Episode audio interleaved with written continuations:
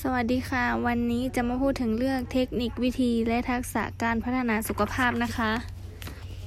ความหมายของการพัฒนาสุขภาพ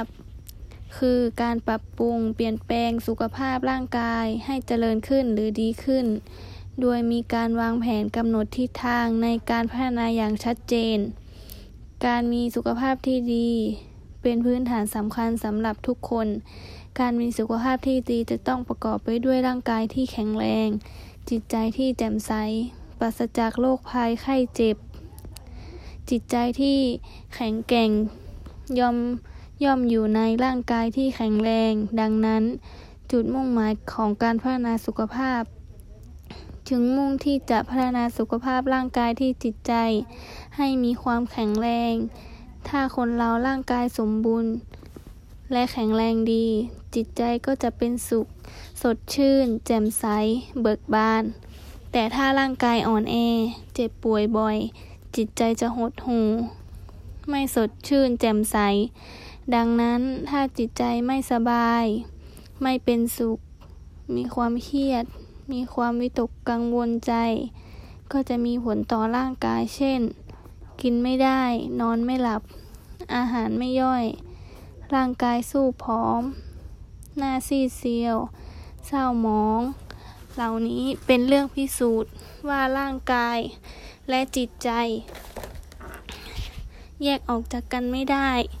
ดังนั้นจึงควร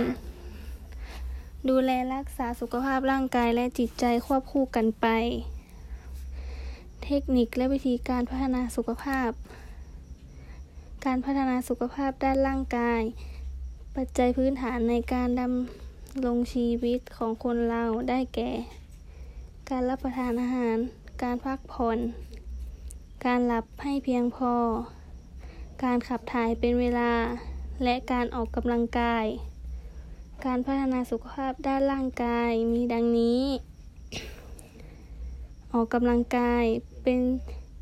ปัจจุบันมีสิ่งอำนวยความสะดวกในชีวิตประจำวันมากมาย เช่น ของใช้ในครัวเรือน ในที่ทำงาน รวมทั้งการเดินทางที่สะดวกสบาย จึงทำให้ละเลยการออกกำลังกาย จนเป็นเหตุให้สุขภาพเสื่อมลง การพัฒนาสุขภาพด้านร่างกายด้วยหลักการออกกำลังกาย 3. พอมีดังนี้ 1. การ การออกกำลังกายให้อัตราการเต้นของหัวใจหนักพอ คืออยู่ในอัตรา 70 ถึง 80 ของอัตราการเต้นของหัวใจสูงสุด 2. การออกกำลังกายให้นานพอ โดยเข้าไปควรใช้เวลาอย่างน้อย 20-30 นาที ให้อัตราการเต้นของหัวใจ คงที่ตามสูตรในการคำนวณ 3. ออกกำลังกายให้บ่อยพอ คือในเวลาหนึ่งสัปดาห์ ควรออกกำลังกายอย่างน้อย 3 วัน และควรมีวันพักผ่อนอย่างน้อย 1 วัน ขั้นตอนการออกกำลังกาย 1. ช่วงอบอุ่นร่างกาย เพื่อปรับร่างกายให้พร้อมก่อนที่จะเล่นกีฬา หรือทำกิจกรรมอย่างจริงจัง ควรทำแบบค่อยเป็นค่อยไป เพื่อทำให้การเพิ่มอุณหภูมิร่างกายและกล้ามเนื้อ โดยมีการเคลื่อนไหวของร่างกายทุกส่วน และมีการ และไม่มีการอ่อนล้า หรือเสียพลังมากเกินไป โดยทั่วไปจะใช้เวลาประมาณ 5-10 นาที 2. ช่วยยืดเหยียดกล้ามเนื้อ เป็นการเตรียมสภาพทำงานของกระดูก ข้อต่อเอ็น พังผืด และกล้ามเนื้อ โดยการเพิ่มมุมการเคลื่อนไหวของบริเวณข้อต่อ เพิ่มขีดความสามารถของร่างกาย ด้านความเร็ว และความคล่องแคล่วว่องไวที่สำคัญคือเป็นการฝึก การยืดเหยียดกล้ามเนื้อให้ช่วยป้องกันการบาดเจ็บ 3.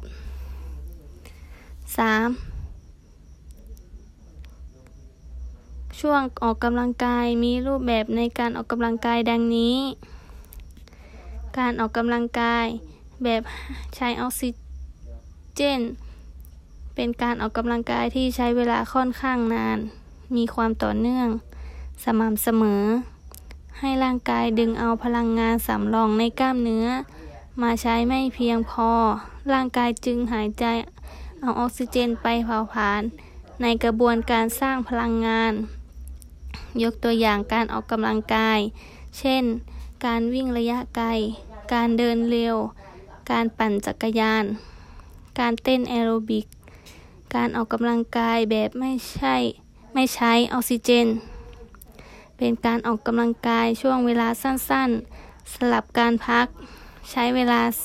0 ถึง 30 วินาที เช่น ยกน้ำหนักวิ่งระยะสั้นๆ 4. ช่วงคลายอุ่น เป็นช่วงที่ร่างกายค่อยๆ ปรับสภาพคืนสู่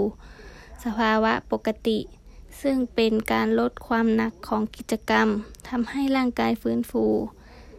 ทำให้ร่างกายฟื้นตัว จากความเหน็ดเหนื่อยได้รวดเร็ว และช่วยลดอาการเมื่อยล้า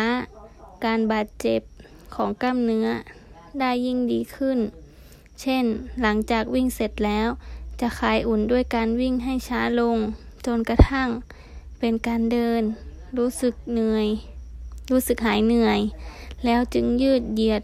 กล้ามเนื้อต่อไป 5. ช่วงยืดเหยียดกล้ามเนื้อ เป็นการเตรียมร่างกายให้ปรับสภาพทำงานของกระดูกข้อต่อ เอ็นพังผืด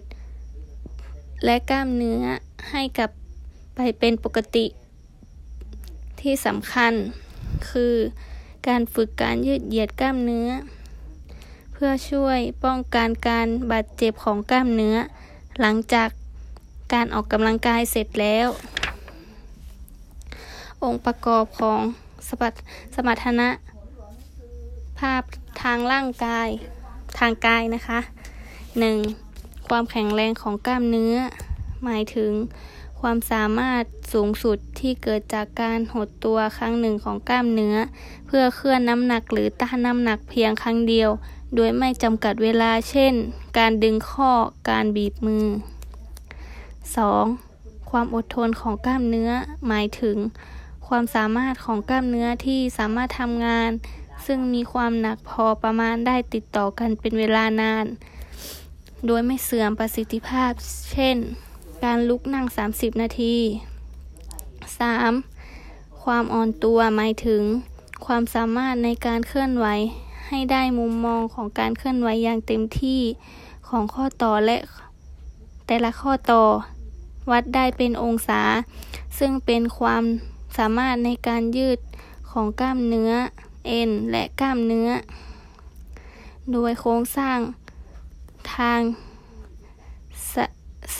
ทาง วิทยาของข้อต่อช่วยให้สามารถกำหนดองศาของระดับการยืดหยุ่นได้ 4. ความอดทนของระบบไหลเวียนโลหิตและการหายใจ หมายถึงประสิทธิภาพสูงสุดในการทำงานของระบบไหลเวียนโลหิต และระบบหายใจที่สามารถทำให้ร่างกายปฏิบัติงานขนาดกลางติดต่อกันเป็นเวลานาน เช่น การปั่นจักรยานอยู่กับที่ 30 นาที การวิ่ง 12 นาที 5. ปริมาณไขมัน ในร่างกายคนที่จะมีสมสมรรถนภาพร่างกายที่ดี องค์ประกอบอย่างหนึ่งคือ การมีไขมันที่พอเหมาะ ปริมาณไขมันในร่างกายคิด จะคิดเป็นเปอร์เซ็นต์ต่อน้ำหนักตัว ปริมาณพอเหมาะของร่างกายเพศหญิงไม่เกิน 23เปอร์เซ็นต์เพศชายไม่เกิน 16เปอร์เซ็นต์สำหรับกีฬาสำหรับนักกีฬาควรไม่ควรเกิน 15เปอร์เซ็นต์นักกีฬาชายไม่ควร เกิน 10เปอร์เซ็นต์สารสารอาหารที่จำเป็นต่อการพัฒนาสุขภาพได้แก่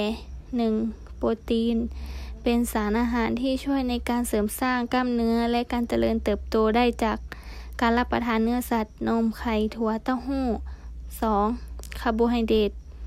เป็นแหล่งพลังงานของร่างกายที่จะจะจะต้องได้รับอย่างเพียงพอ โดยรับประทานในปริมาณน้อยแต่บ่อยๆ เพื่อให้ร่างกายดึงพลังงานไปใช้ได้อย่างเพียงพอได้จากข้าว แป้งเผือก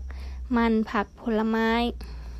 3. วิตามินและเกลือแร่เป็นสารอาหารที่ร่างกายต้องการในปริมาณน้อย แต่ไม่สามารถขาดได้ถ้าจะทำให้ร่างกาย ถ้าจะทำให้ระบบร่างกายผิดปกติหรือเกิดโรคต่างๆได้ 4. ไขมันเมื่อมีการออกกำลังกาย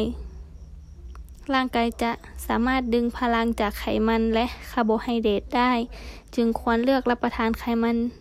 ดี เช่น ไขมันจากปลา 5. น้ำ มีความสำคัญมาก ร่างกายต้องการน้ำโดยโดยปกติ 6-8 แก้วต่อวันหรือประมาณ 30 มิลลิกรัม ต่อน้ำหนักตัว 1 กิโลกรัม ขอบคุณค่ะ